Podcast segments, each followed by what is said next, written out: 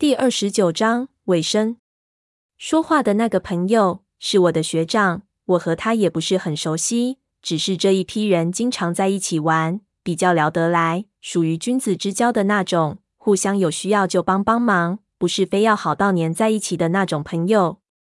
我当时找他帮忙，是因为他似乎是干技术工作的，当然我这个做古董的和他一点交集也没有，他具体是干什么的，我也不清楚。如今他一语惊醒梦中人，听到这十一个人的理论，我当即就是一身的冷汗，连脸色都白了。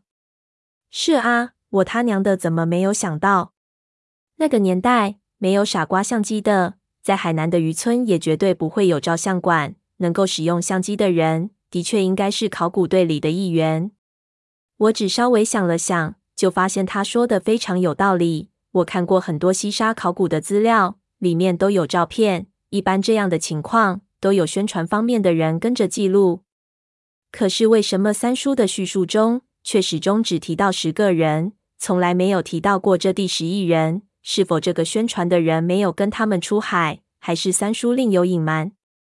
看我的样子，那几个人哄堂大笑。那人道：“算了，别想了，到底几个人？去他们老单位查查不就知道了。”考古研究所一般隶属于文化系统，当时他们是哪个研究所派出去的？档案应该还在。我们国家很多的档案都是永久保存的。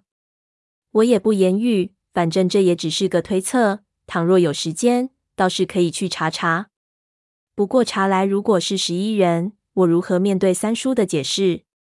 是不是要全盘推翻他？这样的痛苦未免太大了点。想到这里，还是不去查算了。